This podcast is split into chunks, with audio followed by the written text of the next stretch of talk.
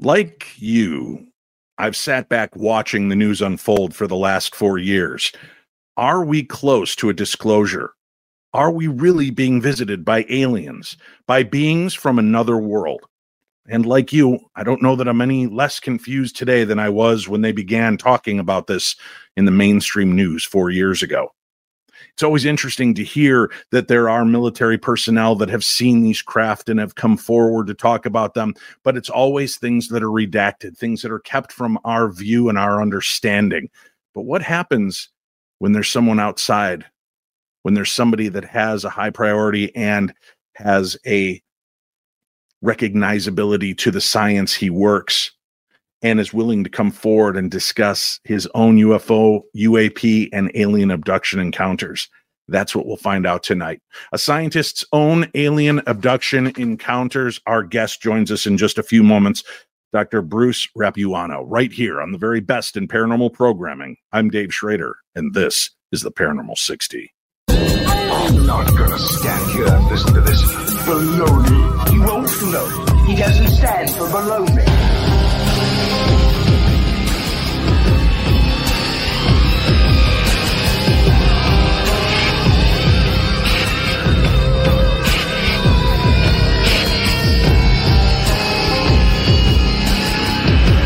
Sounds like a lot of supernatural baloney to me. Supernatural.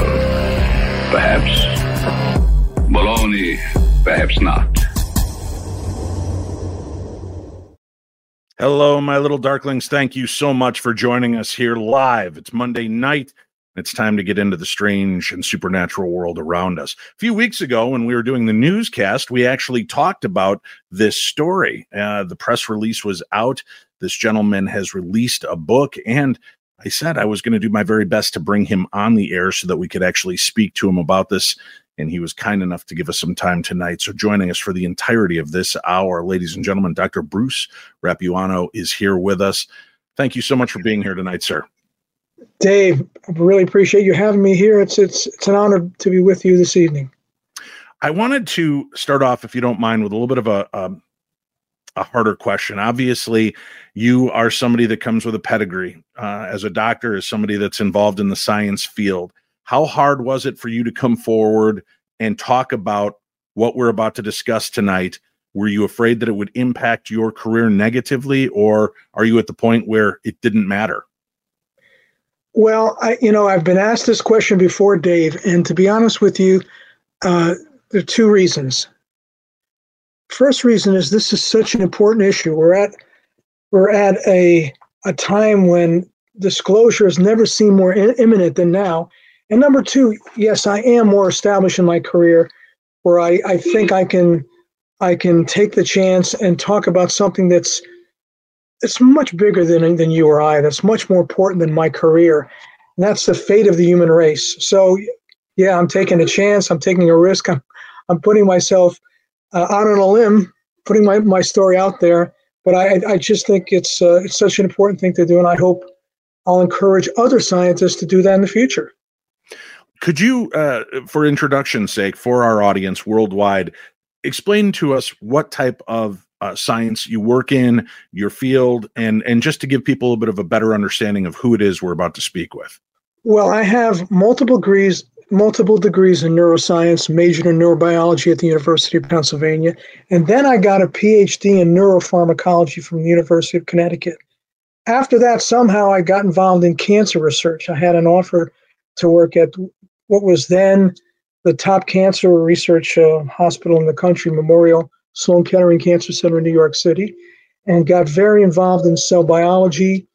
And then uh, moved the lab just across the street to the top orthopedic hospital in the country, and where I I then tried to develop the next generation of artificial knees and artificial hips.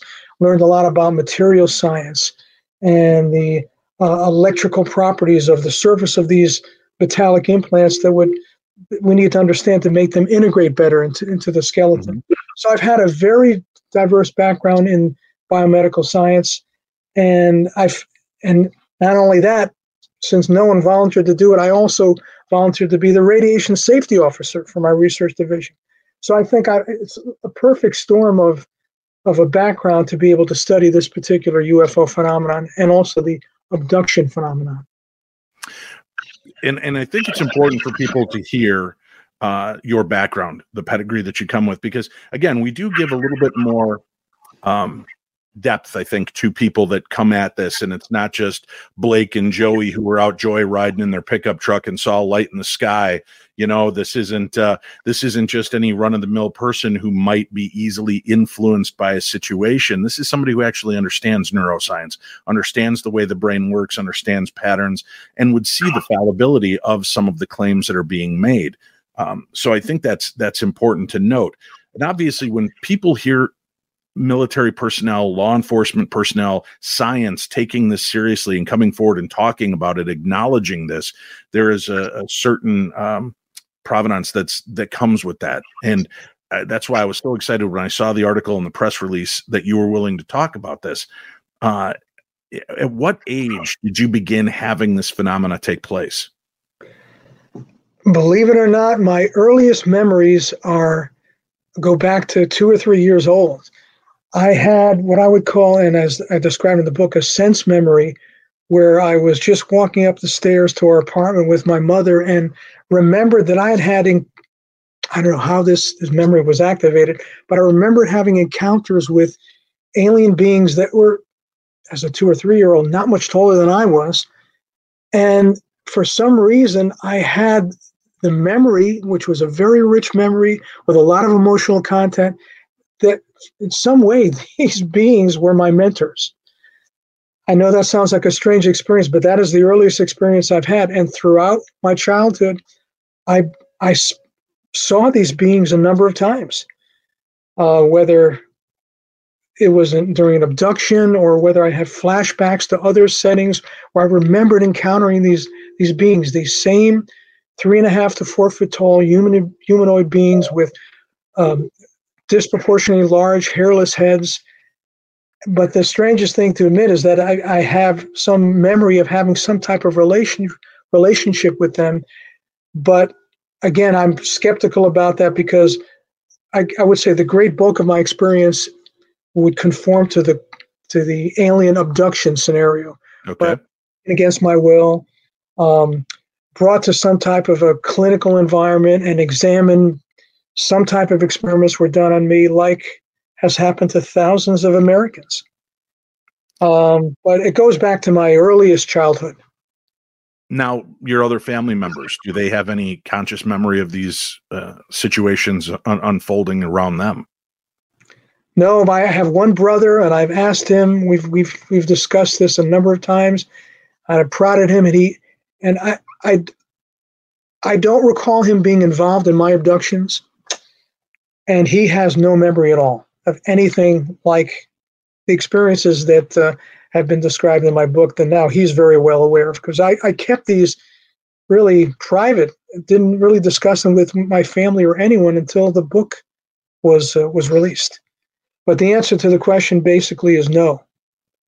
I don't so, have family members that have the same experiences that i have so you're in your case, it's not the generational uh, alien curse, if you will, that a uh, lot of people seem to. I, I, the only evidence I have, Dave, is is um, my um, grandfather had a very unusual type of medical problem where he had a blood clot in one of the the blood sinuses that is very close to um, a sinus that I believe cause my um, uh, unexplained nosebleeds, and which I think is an avenue of surgical approach for a lot of uh, human abductees that get nasal implants. And just maybe just a coincidence, but he happened to have a blood clot in this region, was very close to this surgical approach region, and he and he died from that. It's called cavernous sinus thrombosis, and that's the only tie-in that my experiences that I can identify from my experiences to this intergenerational aspect of the phenomena. Now, you as well had a form of implant.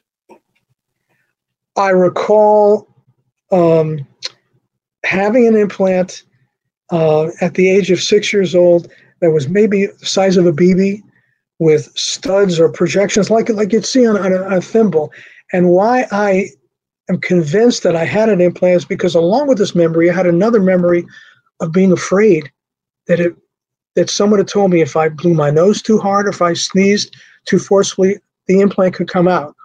Or even worse, it had come out. And I was warned not to let it happen again, which leads me to believe that that in fact I, I did have such an implant because it again has this um, rich emotional context associated with the memory. Now, other than that, I you know I have had a number of experiences where I had an unexplained nosebleed, which would be evidence that I had some type of sharp instrument that was used to, to uh, as part of some type of you know medical intervention. I had a doctor examine me at the time I had my adenoids and tonsils removed at the age of seven years old that found an unexplained scar in the back of my throat behind the nasal cavity. So again, I have the physical evidence, the scar, the unexplained nosebleed, and the memory of this implant, which is so similar to experiences that have been reported for a number of abductees uh, throughout the literature. Now, as somebody who works also around the field of radiation, have you ever taken a scan to see if there is anything emanating or radiating from within you? David, i am contemplating doing that. I've never had a CT scan, an MRI, or any type of neuroimaging that would would reveal whether or not I have such an implant. Um, well, would an MRI even be safe if they are metallic instruments? Could yeah. they just tear through you if you subject yourself to something like that.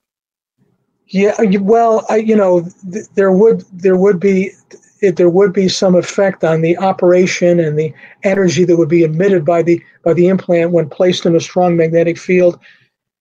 And I, I, I would be concerned if it is still functional that it would have the function of the the device would be affected by being in a strong magnetic field. Would have some effects on my brain, and you know so you know there, there's risk. Some people have been asked that have implants in their brain that have shown up on CT scans that they want to have it removed, and they've said no, of course, because of the the risk, uh, the the the, uh, risk of having that type of surgery. But um, I tend to think I don't have the implant anymore simply because, you know, I, I, I haven't had um, a lot of experiences in my adult life. So I, I, I like to believe, Dave, that the implant is no longer there, although I can't prove that. So, with all the claims that exist of people that have had these implants, the, the concept then is if it's there, do you believe that these beings are coming back and extracting it to take the data and information from it? Or do you believe it is broadcasting somehow? And if so, is there a way we could theoretically uh, tricorder, Star Trek nerd here, but but you know, scan somebody from for radio frequencies, for microwave frequencies to see if anything is emitting outward, trying to share the data or information that it's gathering. Well, it's interesting you brought that up because I know of one or more investigators that have tried to do just that. And with some encouraging positive results, they were able to detect um, microwave emissions. But again, this is a limited sample size, maybe one or two uh, abductees. It's an it's an um, an excellent tool that could be used to to discern whether or not there's still anything, any any implants still rem- remaining. Um, but what I'm more interested in is being able to get have scientists, the right consortium, the right uh, team of scientists, get their hands on one of these implants and really analyze it the way I, I know, although I'm sure you're aware, a number of investigators have obtained these implants from abductees. They really have not been analyzed, at least to my satisfaction, the way they could be to to really nail down um, uh, the implant as the smoking gun for the, the alien presence on the Earth. And I, that, that's something that uh, that I that I, I think um, would be would provide the most compelling evidence that has ever been obtained in the uh, in the field of uf- ufology and uh, alien abduction research. As you opened up about this and began putting your experiences down on paper, did you have new memories awaken within you? Did you have any strange exterior activity take place that um, would lead you to believe that they're aware that you're about to release this book and that you were sharing the information? You know, I'm almost disappointed to tell you. In one way, I'm disappointed. In the other way, I'm not disappointed to tell you the answer is no. Although a lot of abductees have claimed that um, their encounters have increased in frequency when they did that, when they went on television or when they wrote a first person account of their own um, abduction experiences. But to tell you the truth, the answer to the other part of your question, I these experiences made such an impression on me at a, a young age that I thought about them from time to time. And that's why it was so easy when I wrote the book to recall them in detail. Um, I, I can't really say that I, I needed to have anything prod my memory so I can gain more more uh, details of these experiences because I seem to remember so many details. But the answer is no. I don't. The experience of writing the book has not brought forth any additional memories, unfortunately understanding neuroscience the way you do and the fact that there's been talk of veiling you know where people that have had uh, alien abduction scenarios are maybe disassociating from another type of activity and the veil of it being alien is kind of introduced. What is your thought on that claim? Is there any validity to something like that? And how easy or impossible would it be to to introduce that into somebody's uh, memory scape? It's it's possible, but I, I what as a biologist, I always am drawn to the biology of the fact that my encounters and the encounters of thousands of abductees um, are with three and a half to four foot tall humanoids with disproportionately large hairless heads very almost identical in anatomy to the beings that were reportedly examined at Walter Reed Hospital. Um, for, you know the, for, the the aliens that were recovered from the crash at Roswell, the aliens that were uh, for which the autopsy reports were were actually reported on by Lieutenant Philip um, Corso, mm-hmm. who, who actually saw one of those those aliens. So there's been such consistency that that you know, my my prejudice is that, you know, at the heart of this phenomenon, at least in terms of experiences with the Greys, are sentient, corporeal, biological organisms. It doesn't mean that some abductees experience just what you would you describe screen memories that you know of you know uh, alien abduction sh- short humanoid uh, alien abductions, which which are actually covering up for something else. Uh, an intelligence agency maybe is at the heart of it, or different different species may be involved. But um, again, I I'm pretty confident that that I had a, an experience with with um, advanced biological um, intelligent beings why do you believe these beings have an interest in you specifically if you don't believe that there's a generational or perhaps because of your grandfather but you don't you don't necessarily buy into that uh, concept overall? Why do you think that they have such an interest in you? I, well i i wouldn't say i don't buy in, into the concept. I i, I know that it, it um, this this um, uh, finding has been reproduced with, with a number of families that that, mm-hmm. that is intergenerational. And I, I, I, there's a chapter in the book where I have I've I've persuaded myself. I don't know if I've persuaded the, the reader that it's more likely that my grandfather's illness was attributable to an alien abduction than to the fact that he he had an isolated case of cavernous sinus thrombosis, and the incidence of which is one in 19 million. So hmm. I I don't you know I I I do believe that there's some blood something uh, in the genome of certain bloodlines that that may make the the those those people more better experimental subjects and for some reason i don't know why i don't know whether or not some some investigators have said that certain um, certain abductees may have an ability to communicate with the aliens. They may have more developed. Some some scientists have called called this organs of perception in the brain that allow them to see into different dimensions and see what maybe are interdimensional beings. And maybe that's the reason why the the aliens are drawn to abduct certain types of human beings because they have, for some unexplained reason, these abilities to interact with the aliens. Again, that's just theoretical. Have you noticed anything after one of your abductions?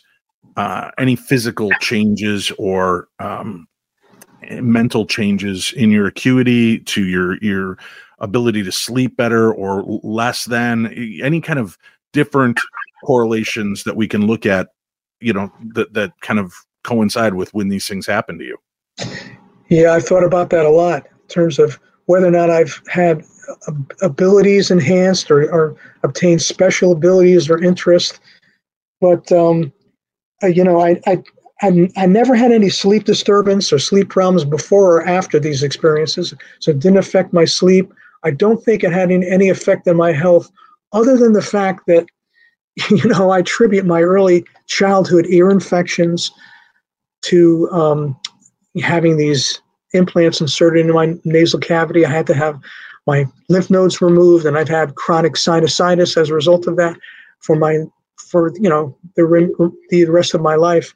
But in terms of cognitive abilities, I can't really point to anything. Although other, some abductees, some abductees have have claimed that their ability to um, uh, do um, write music or, or appreciate music or play a musical instrument or do research in some area that where they have no background has been enhanced.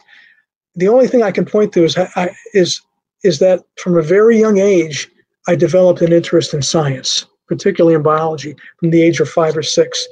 And whether or not I, that had anything to do with my encounters with alien beings, I can't say for sure. You, just as a kind of a side jump here as well, you said that you work uh, around uh, cancer. Have you heard?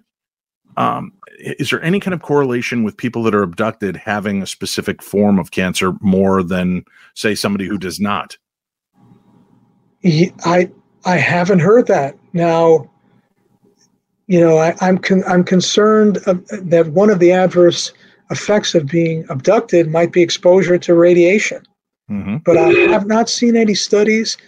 Um, you know, one thing I'm concerned about is the fact that the if, if these implants are emitting electromagnetic energy, microwave energy, whether or not there's any greater incidence of brain tumors. I have not seen those studies within or outside of the UFO literature, but it's it's something I something I think about.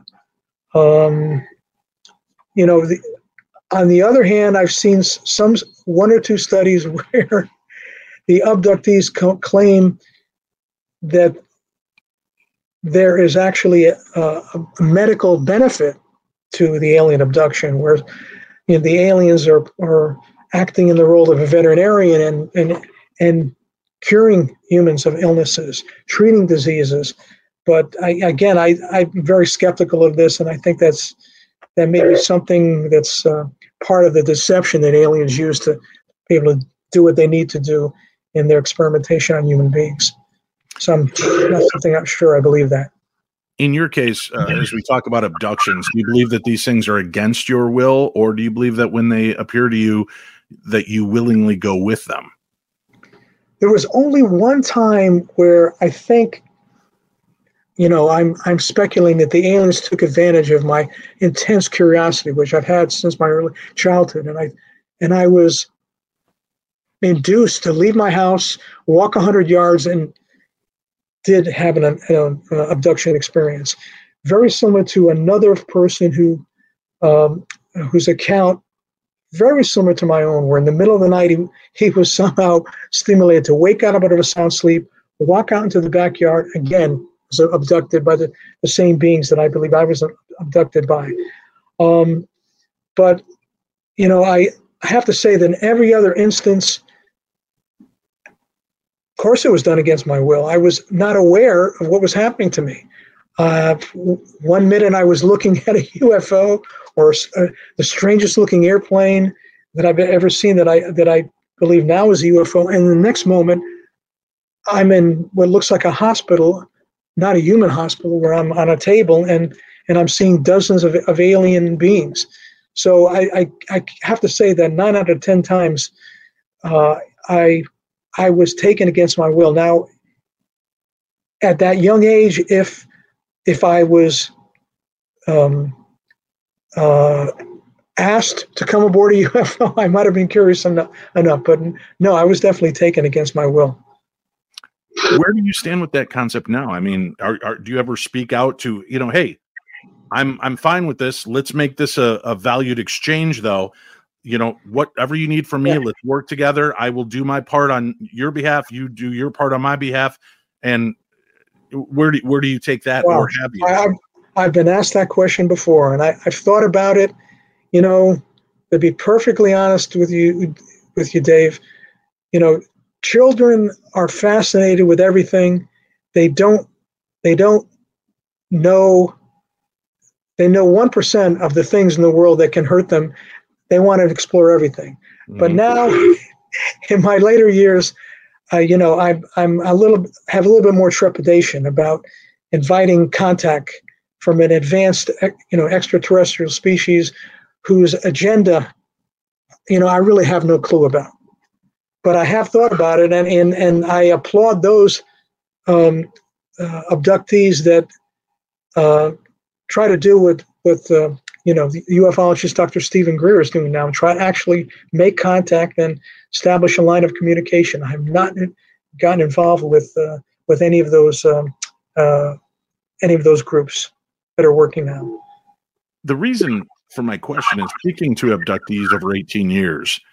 It's interesting to me how many of them felt abducted to begin with and now they feel like it's visits. They they've kind of altered right. their perception. Even with whitley strieber when i first interviewed him yes. 18 years ago he was vehement. He was it was horrible david and they, they raped me. They they did this they did that. And then seven eight years after that i interviewed him again and he was much more complacent. He was more like no they're our friends. I just didn't understand at the time.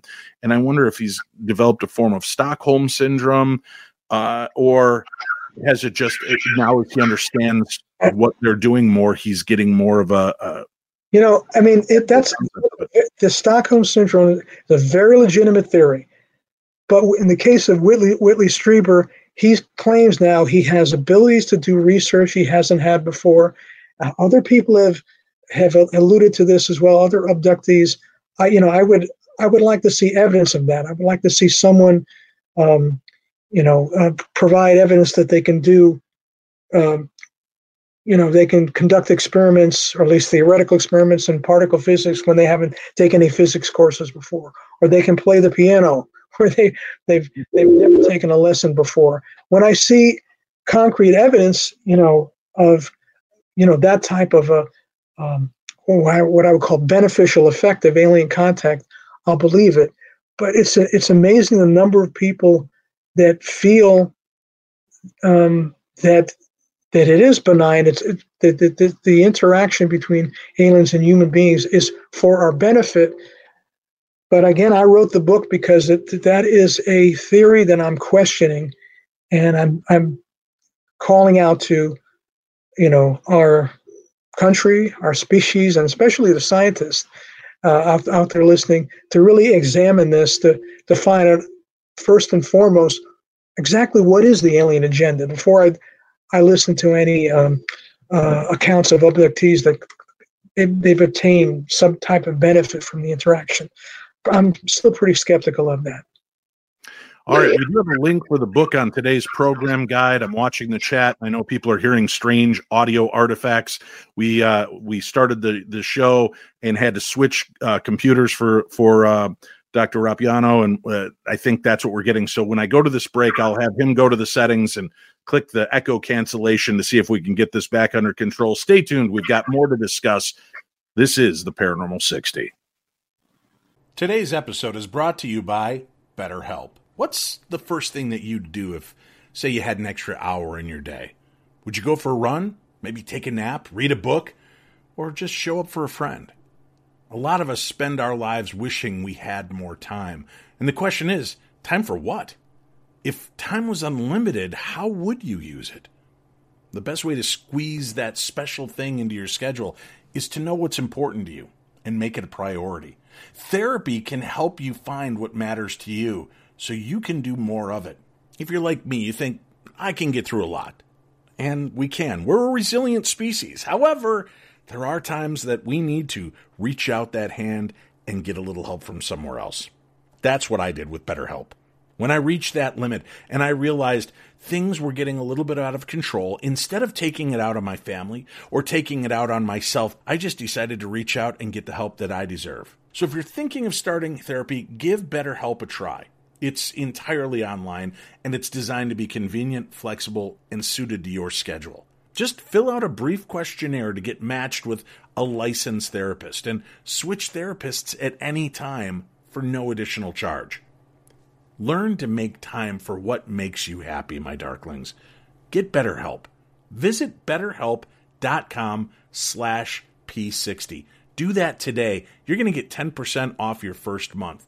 That's betterhelp, H-E-L-P dot com slash P60. It's time to take control of your life. Dave's here rooting you on, and if I can do this, you can do this. Let's do this together. BetterHelp.com slash P60. There's a link for it on today's program guide. In winter's grasp, a chilling tale unfolds. Haunted Magazine's issue 40. Secrets to be told. Al Capone's ghost, in shadows it creeps. Spectral mobster, where darkness seeps. Fourteen signs of a poltergeist's might. Haunting whispers in the silent night. Pascagoula UFO, 50 years gone by. A cosmic encounter, reaching the sky. The ghost train of Tay Bridge echoes in the mist. A phantom journey where souls exist. Haunted Magazine issue 40 is out now. Available from selected outlets and bit.ly forward slash haunted magazine. Don't be normal, be paranormal. You like the strange, you like the unusual, well, then you're going to love my new book, Theater of the Mind Tales from the Darkness. Real stories of encounters with black eyed kids, the Bloody Bones Man, aliens, changelings, ghosts, and more. And the book is available. You can order it through Amazon, or if you'd like to get a signed copy, you can go directly to my website at paranormal60.com. Get your signed copy. We are about 10 days out from shipping the next, next batch. We have cleared out through the first 250 copies of the book. Thank you so much for doing that. And uh, I will continue to sign and ship them out as soon as they hit. Otherwise, get them at Amazon.com. And remember, for every book and every author you hear on the show, make sure that you take just a few minutes to rate and review those books on Amazon because it goes a long way to help expose those authors and their works to so many more readers out there. So go pick it up now, available on Amazon.com all around the world. Theater of the Mind Tales from the Darkness. All right, we are back. Let's go to our guest, and hopefully, we've got a little bit of a better audio connection. I'm not hearing the same garble, so that's a good sign. Uh, our, our guest tonight has written a book, and I will pop that up on the screen for those of you that are watching live. Uh, for those of you listening, A Scientist's Own Alien Abduction Encounters, Dominion Lost. Bruce E. Rapuano is our guest this evening, and uh, we have a link for his book in today's program guide so it's easy to find and you'll be able to order your own copy and read along. This is an amazing story. I thank you, first of all, for taking the shot to come forward and share your story. Thank you.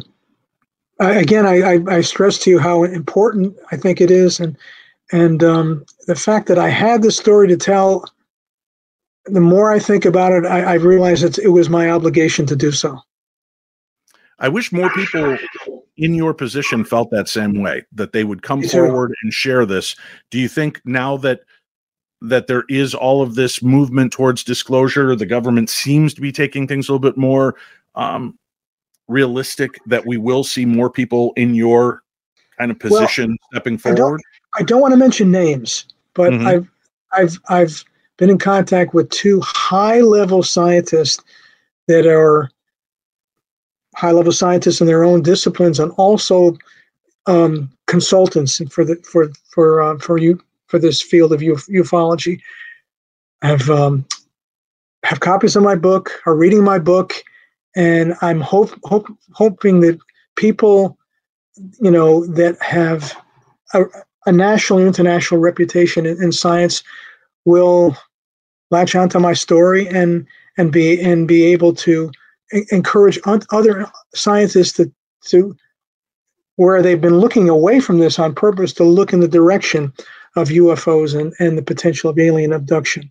So I'm, I'm encouraged by the fact that I've, I have, I've had some contacts with high level scientists that have shown an interest in my story and the phenomenon.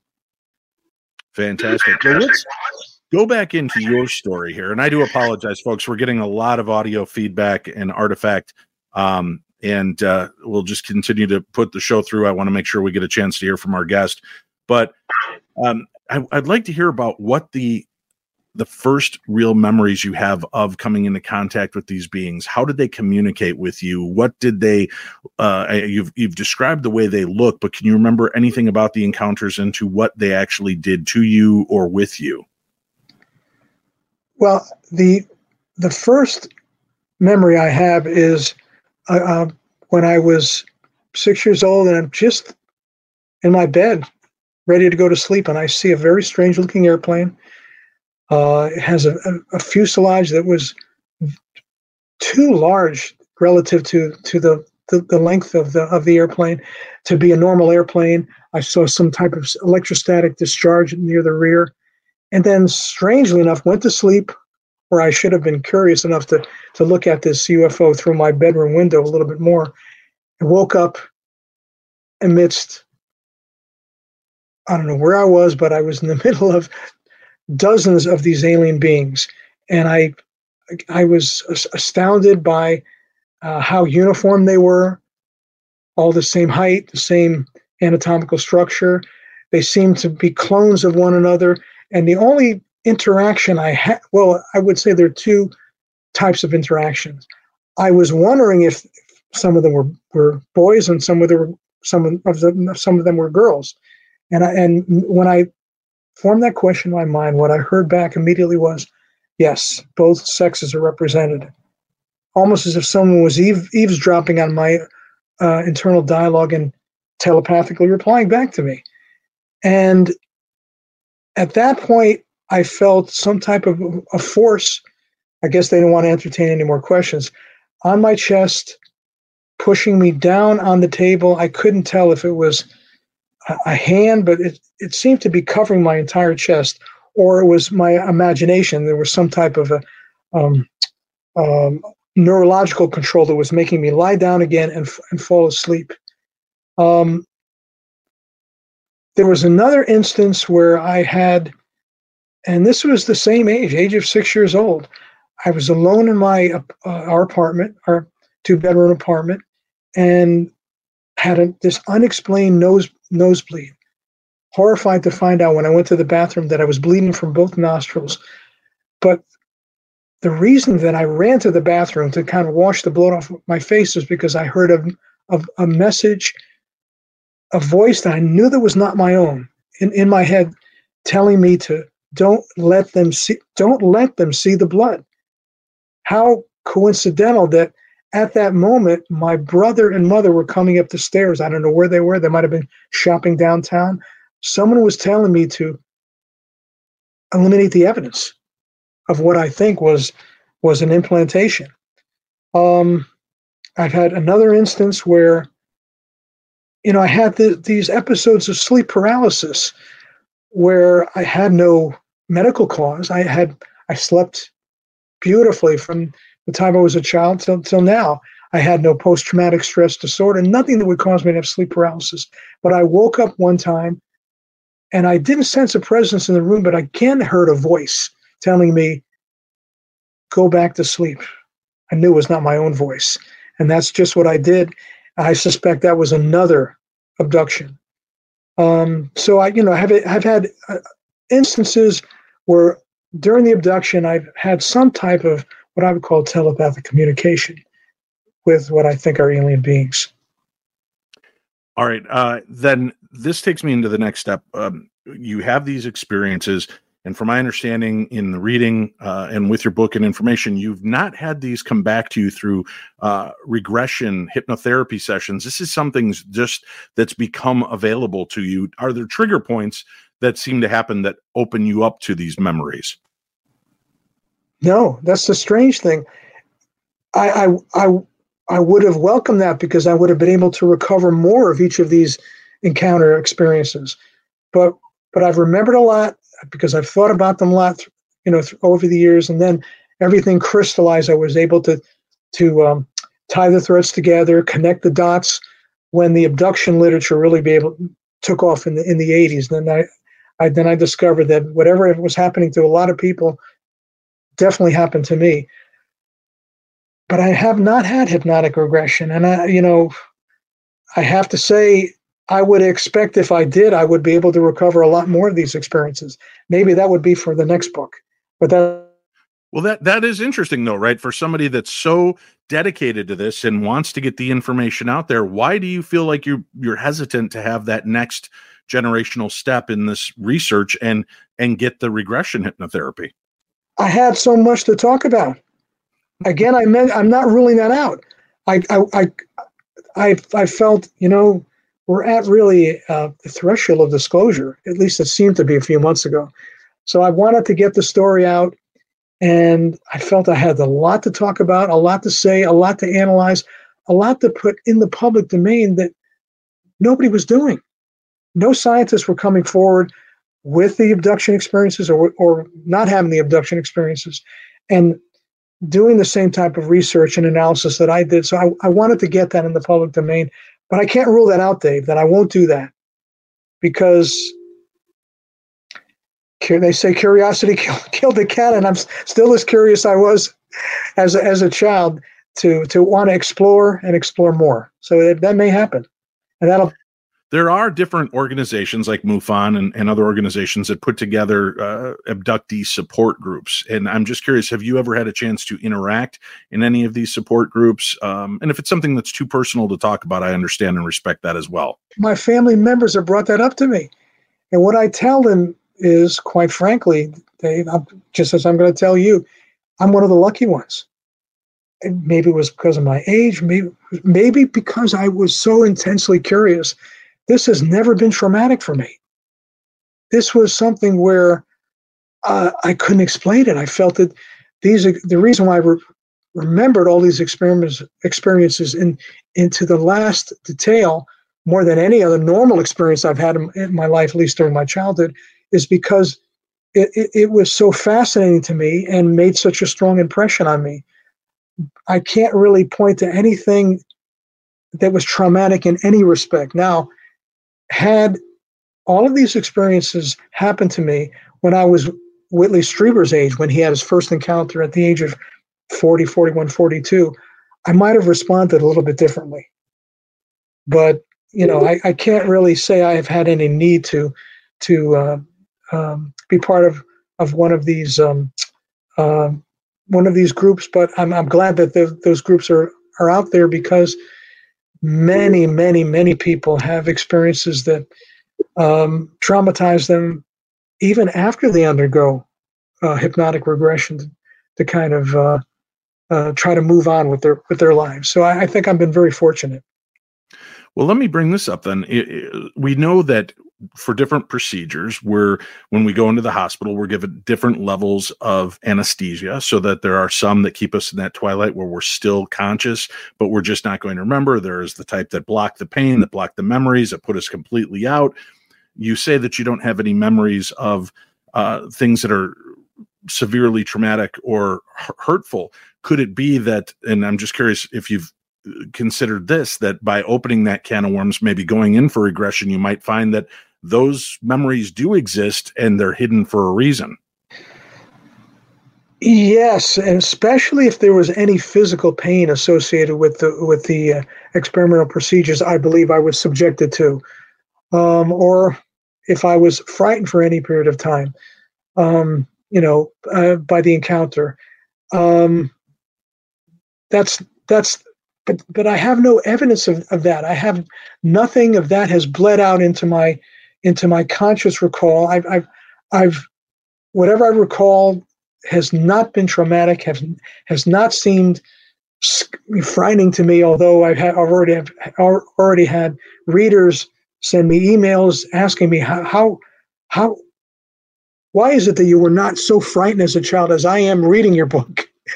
But that may happen for some reason. I I I don't know why I believe this, but intuitively I, I seem to believe that the the actual abduction, if I could recall every detail of it, would not be as traumatic as it has been for for other other people.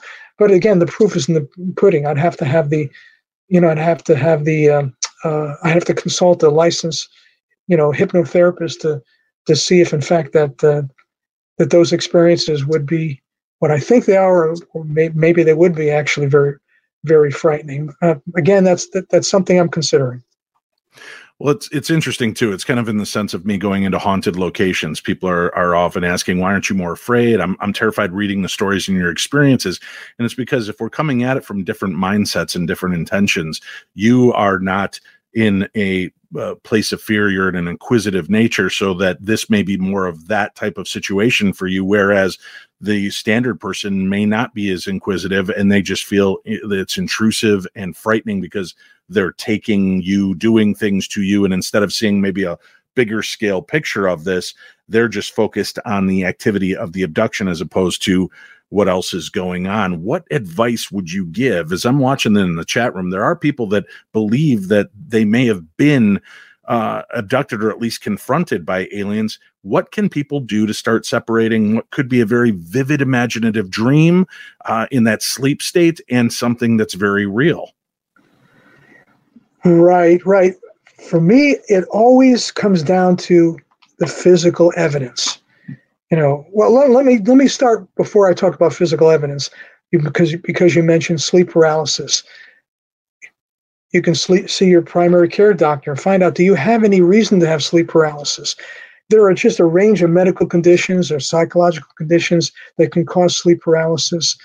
Um, and that and if and if if an identify if a cause can be identified by by a clinician then that may explain your your your uh, experiences are, are attributable to medical cause rather than to encounters w- with aliens.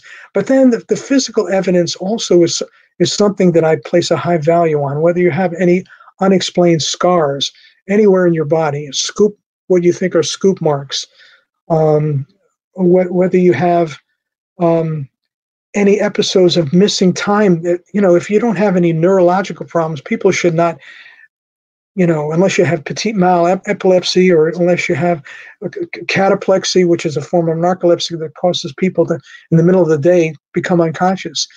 There's no reason for you to have missing time, you know, and if or if you have a close encounter with a UFO that you know is very unlikely to be anything conventional. These are all all signs that, you know, maybe you don't have conventional sleep sleep paralysis, but maybe the alien abduction scenario might be a model that applies to, to you as well. Um, but um, and then especially if if your UFO encounter, like my like one of mine was, had multiple witnesses to it, so you know you're not the only ones. You're you're the only one seeing it. But the the only counseling I provide is beyond that is to, is to say what the Hopi Indians have said in their dealings with the Star People that look, it's going to be terrifying, it's going to be frightening, but you have to balance your wonder with your terror. It's it's to meet highly advanced alien beings that may be a thousand or a million years ahead of us. It can be terrifying, but think of what we can learn from them. So again, that's the only piece of advice I, I could give, and I, I again I, I get that from the Hopi Indians. I'm curious what your thoughts are on the fact that maybe in some instances, some of these abduction scenarios are not so much physical, but a conscious form.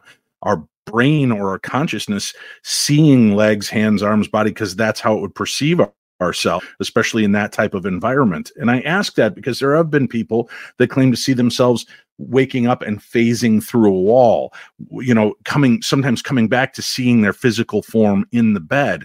I'm just curious where your thoughts are on any of that. Well, we don't know what we're dealing with. In, in, with uh, we don't know whether or not we're dealing with beings that are in our space-time continuum or in an or are, are interdimensionals, and so we don't know what their my gosh, what their technological capabilities might be to be able to travel back and forth between dimensions, and also uh, transport human beings back and forth between the, dimensions. But, but, the, but one thing I need to remind you of is the fact that hundreds, maybe even thousands of abductees in this country who, who might have received implants did not implant themselves. This is these are this is I have I have memories of physical evidence of having something implanted in me that I know was probably not something that came from a human technology. So I, you know, I, I, I, I tend to be very concrete in dealing with what I th- think is a, a, a, phenomenon in my case that has a, a biological foundation and also a materialistic aspect to it, where there are scars and me- medical consequences and materials that are being in, inserted into into human beings. But it is difficult to differentiate between that phenomenon and maybe the different type of phenomenon you're, you're describing that may may have purely a, a psychological origin or aspect of human psychology we, we don't understand that is able to manifest into reality in in ways that that science even even our top scientists can't really fathom. Well, it's interesting too because our our eyes perceive what our brain is telling us, and if they are able to impact or affect our brain, they may not be there. That may be why other people do not see these beings. Um, what the what they are doing is using your optical nerves to uh, project into your visual scale and spectrum. Just again, another woo woo concept that I think might have some legs to it. But I know I'd be remiss if I didn't ask you a little bit more about the abduction scenario where you had multiple witnesses. And did each one of these people also get abducted or just witness it happen to you? Yeah, I, um, I, I don't know if I want to say anything about. I have the last thing I want to say is I, I really take your point about the, you know, the the ability to of, the aliens to affect perception. They can create any imagery, not just simply by activating the, the, the, the retina or the optic nerve, but to project, and my theory is electromagnetic energy into the brain to make you encounter any virtual reality. But in, in terms of the experience I had, it was it was fascinating. It was still difficult for me to explain, but again, replicated a number of times throughout the UFO literature where I, in a group of seven or eight people, um, saw this UFO close encounter, had to be 500 feet or less, uh, an object that was a brilliant, uh, brilliantly lit UFO. It looked like the biblical star of Bethlehem, but two and a half times the size of the full moon. So it was as if it were right on top of us. But then at some point, everything be, began to slow down. All the ambient uh, natural noises in the neighborhood, the, the birds, the insects, um, could not be heard anymore. And I sensed that people around me were not moving.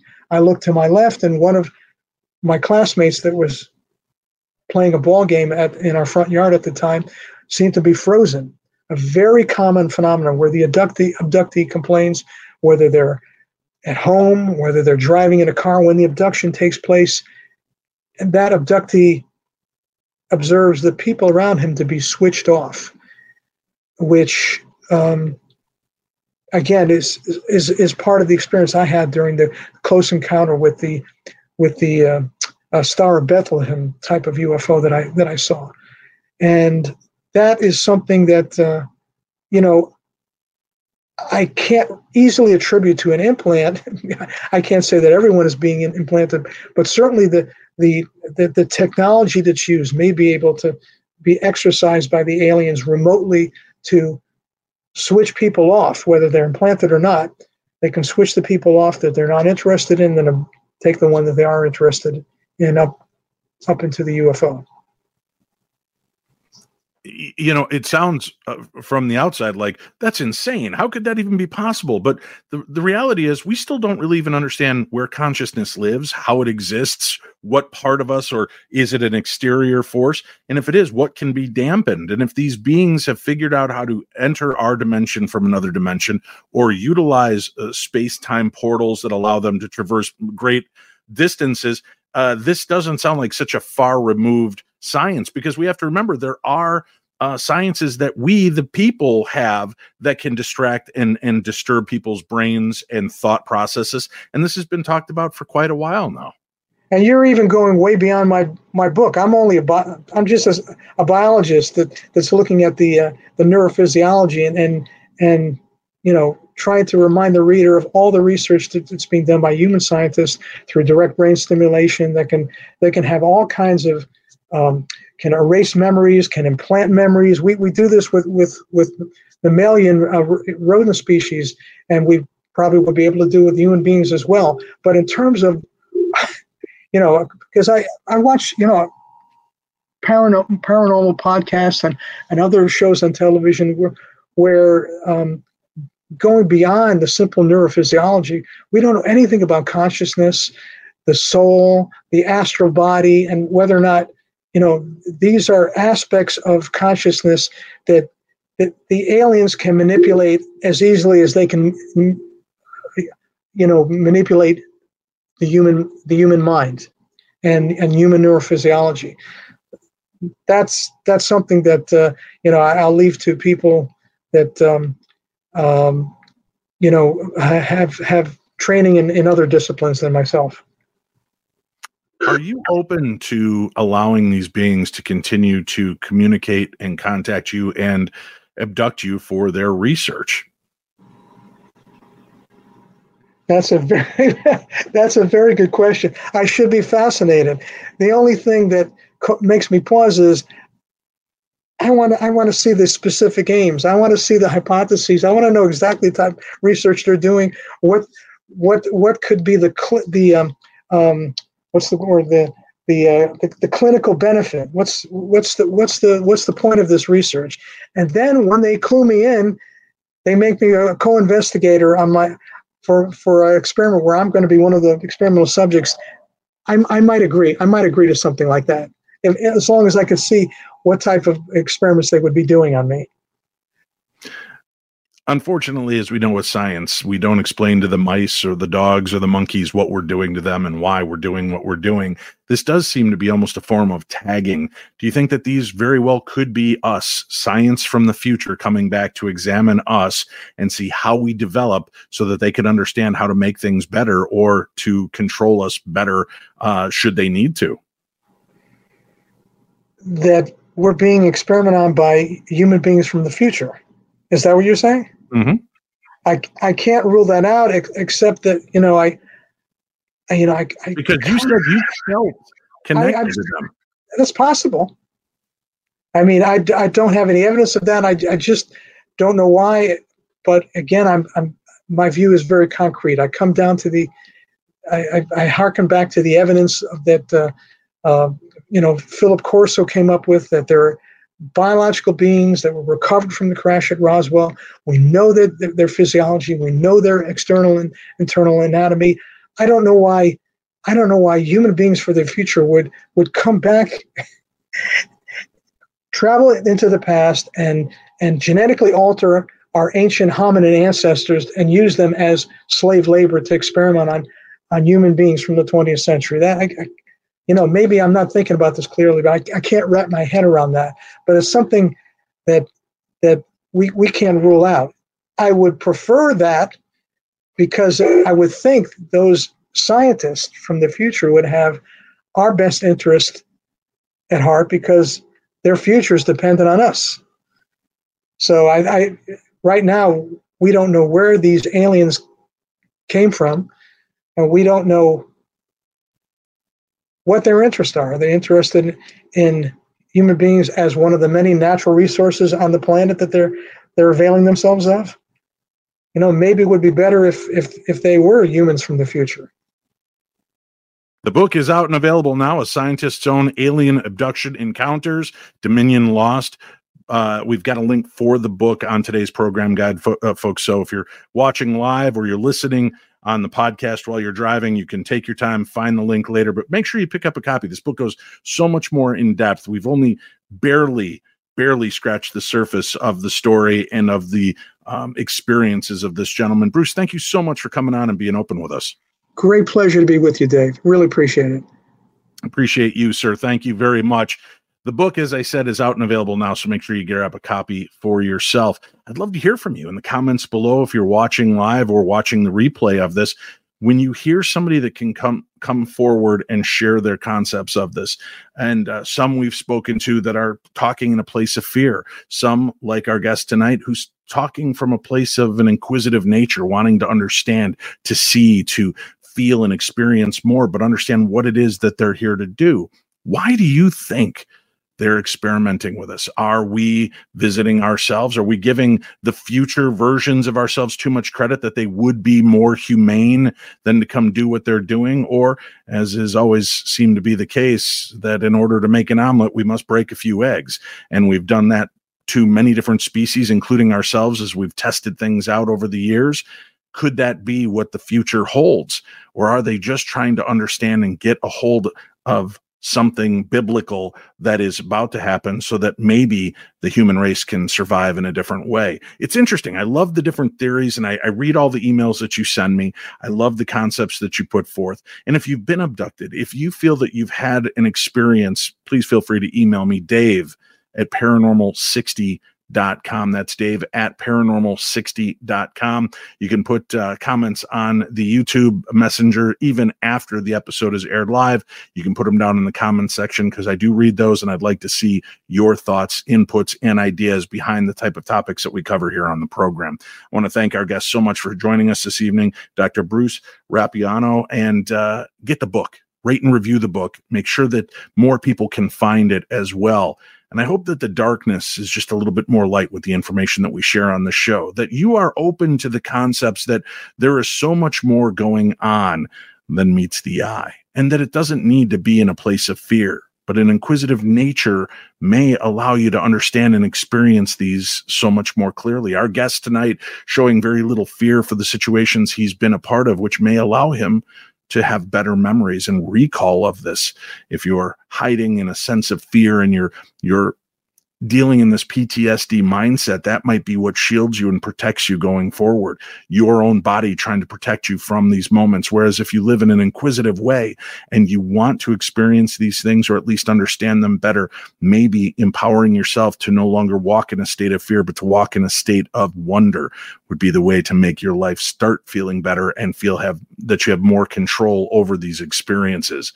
We'll be back on Wednesday seems we have the full complement back up and running of the Paranormal 60 news crew. We will be taking more stories and we'll be reading some of your stories as well. So if you've had a strange encounter with the supernatural you'd like us to weigh in on, hit us up. Paranormal60.com is the website. Dave at paranormal60.com is the email. And until Wednesday, I'll see you then, my friends. Stay spooky.